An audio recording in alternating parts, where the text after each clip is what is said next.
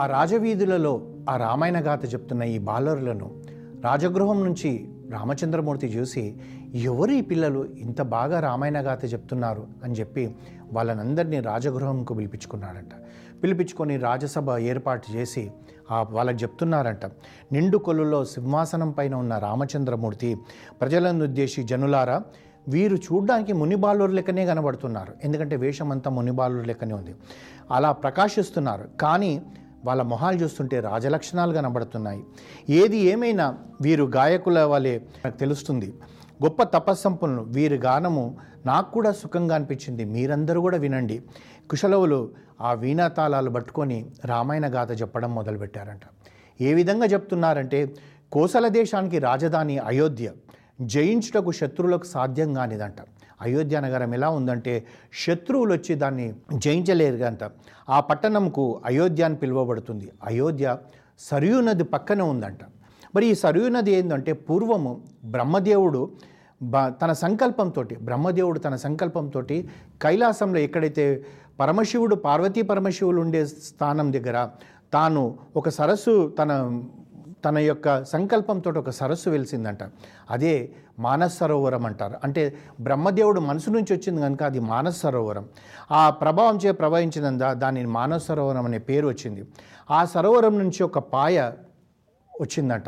ఆ పాయని సరియు నది అయి అయోధ్య దగ్గర నుంచి తానుకొని ప్రవహిస్తూ ఉంది. కోసల దేశంలో నగరాలన్నింటిలో అయోధ్య చాలా పెద్ద నగరం అంట ఈ కోసల దేశాన్ని వేలుతున్న వ్యక్తి ఎవరంటే దశరథ మహారాజు. అయితే అందులో ఎన్నో నగరాలు ఉంటాయి. ఇప్పుడు భారతదేశంలో నగరాలన్నీ ఉన్నట్టుగా ఆ మాదిరిగా. కానీ అయోధ్య పెద్ద నగరము అంతేకాకుండా చాలా అందమైందంట. దాన్ని నిర్మించింది ఎవరంటే మను చక్రవర్తి స్వయంగా నిర్మించాడంట అయోధ్యను. దాని పొడవు పన్నెండు యోజనాలు వెడల్పు మూడు యోజనాలు ఉంటాయంట. నగర వీధులన్నీ ఎప్పుడు తీర్చిదిద్దినట్టుగానే ఉంటాయంట. ఎక్కడ కూడా చెత్త చెదారం లాంటిది ఉండదు.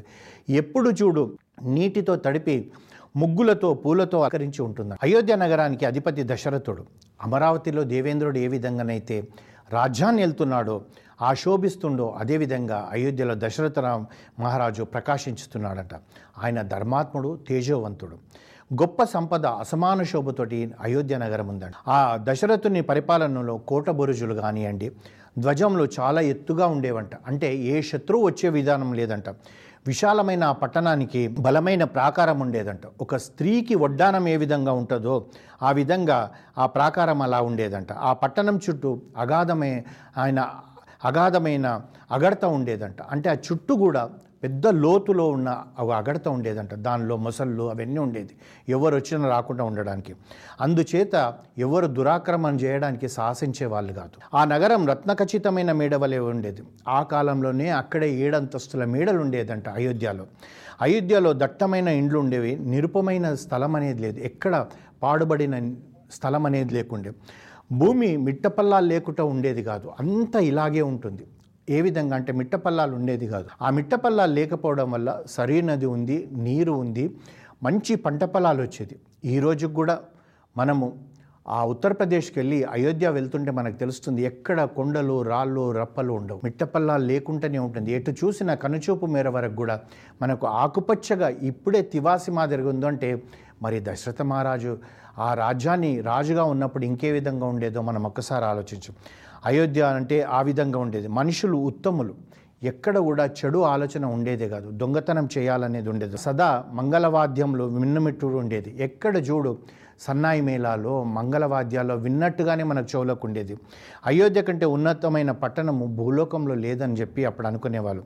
ఎందుకు గురించండి ఎలా అనుకుంటారు? ఎలా ఎందుకు ఉంటుంది ఈ విధంగా అంటే రాజును బట్టే రాజ్యము రాజ్యం బట్టే ప్రజలుంటారు. రాజు ఉత్తముడైన అనుకోండి ప్రజలు ఉత్తమమైన వాళ్ళే ఉంటారు. అందుగురించే కదా రామాయణం మనం మనం ముందరే చెప్పుకున్నాం. వ్యక్తి ధర్మము కుటుంబ ధర్మము సంఘ ధర్మం. ఒక వ్యక్తి ధర్మంతో కూడుకుని ఉంటే కుటుంబం సం- ధర్మంతో ఉంటుంది కుటుంబం ధర్మంతో ఉంటే సంఘం ధర్మం ఉంటుంది. ధర్మాత్ముడు తాత్వికుడు రాజు పా రాజు ఆ ప్రజల పాలిట దేవుడు దూరదృష్టి గలవాడని చెప్పి అందరూ అనుకునేవాళ్ళు అనమాట అలాంటి దశరథ మహారాజు వెళ్తున్న అయోధ్య నగరము దశరథ మహారాజుకు రాజధానిగా ఉంది. జనులందరినీ కూడా ప్రజలను తన కన్నబిడ్డ వాళ్ళని చూసుకునేవాడు. ఇప్పుడు కన్నబిడ్డలంటే ఏ వ్యక్తికి కష్టం వచ్చినా కానీ తన బిడ్డకు కష్టం వచ్చినంతగా తల్లడిల్లిపోయేవాడు. అంటే ఆ విధంగా ఉంటారా అండి అంటే ఇక్షాకు వంశంలో అలాంటి వాళ్ళే ఉంటారండి. మనకు ముందు ముందు తెలుస్తుంది ఈ రామాయణంలో ప్రజలను ఏ విధంగా మనం పాలించాలి లేకపోతే మనం ఈ కూడా రామరాజ్యము రామరాజ్యం అని ఎందుకు అంటున్నాం ఎందుకని కృష్ణదేవుల రాజ్యం అని అనుకో చెప్పుకోము. చంద్రగుప్త మౌర్య రాజ్యం అని ఎందుకు చెప్పుకోము? అశోక చక్రవర్తి గురించి ఎందుకు చెప్పుకోము?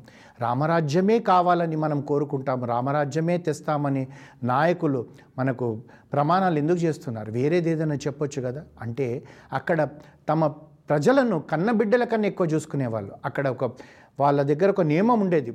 ఏ రాజైతే ఆరు శాతం పన్నులు తను తీసుకుంటాడో ఆ ప్రజలలో కించెత్తు కష్టం రాకుండా చూసుకోవాల్సిందే ఇక్షాకు వంశం యొక్క రాజధర్మం కింద ఉండిపోయింది. లోక కళ్యాణం ఆశిస్తూ ఎన్నో యాగాలు చేశాడు దశరథ మహారాజు.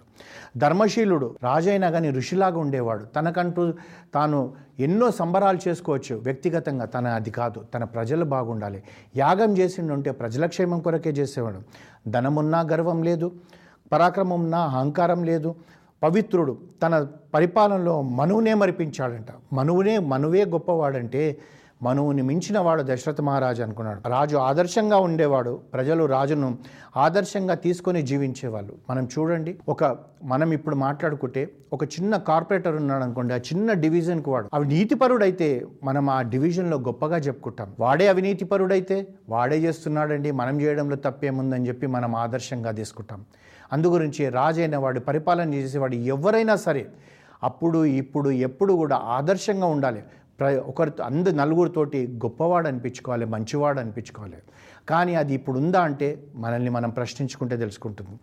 దశరథ మహారాజుకు ఎనిమిది మంది మంత్రులు ఉండేవారు. వశిష్ఠుడు వామదేవుడు అనే ఇద్దరు పురోహితులు ఉండేవారు. జాబాలుడు అనే ఋత్వికులు ఉండేవారు అయితే ఈ వశిష్ఠ మహర్షి సప్త ఋషులలో ఒకరు కదండి. ఎందుకు పురోహితుడుగా ఈ దశరథ మహారాజు దగ్గర ఉన్నారంటే వశిష్ఠ మహర్షికి తెలుసు. ఎప్పుడో ఒకప్పుడు శ్రీ మహావిష్ణువు ఇక్షాకు వంశంలో జన్మిస్తాడు. అప్పుడు నాకు అవకాశం వస్తుంది నామకరణం చేసేది. ఎందుకంటే మనం ఈ కాలంలో మనకు పిల్లలు పుట్టేటప్పటికీ మనం నామకరణం ఏ విధంగా చేస్తున్నామంటే పుస్తకాలలో వెతికి చేస్తున్నాము. లేకుంటే నోరు తిరగంది ఏదో గ్రీక్ వర్డ్ పెట్టుకుంటున్నాము లాటిన్ వర్డ్ పెట్టుకుంటున్నాం కానీ ఆ కాలంలో అలా ఉండేది కాదు. ఆ రాజు తనకు సంతానమైతే తన గురువులే నామకరణం చేయాలి. అది చేయించుకుంటే గురువు వాక్కు నుంచి ఒక మాట వచ్చిందనుకోండి. గురువే అన్నాడు అనుకోండి మన పిల్లవాడికి రాజారాం అని అన్నాడు అనుకోండి వీడికి రాజారాం అనే పేరు పెట్టండి అంటే మనము మన జీవితంలో మన పిల్లవాడిని ఎన్నిసార్లు రాజారాం ఎన్నిసార్లు రాజారాం అంటాం ఒక్కసారి ఆలోచిస్తే ఆ గురువు వాక్కు నుంచి వచ్చింది కనుక అదొక మంత్రం మంత్రం లాంటిదే. మనం పలికినన్ని సార్లు కూడా మనకు ఆ పుణ్యం వస్తుంది. అంతేగాని నిక్కి బిక్కి డిక్కి విక్కి అని పేర్లు పెట్టుకుంటే దానివల్ల మనకి ఏమొస్తుందో ఒక్కసారి ఆలోచిస్తే మనకు తెలుస్తుంది. అయితే ఆ వశిష్ఠ మహర్షికి తెలుసు ఇక్షాకు వంశంలో శ్రీమన్నారాయణుడే అవతారం ఎత్తే అవకాశం ఉంది. నేను నామకరణం చేస్తానని చెప్పి ఒక పురోహితుడుగా ఉన్నాడు.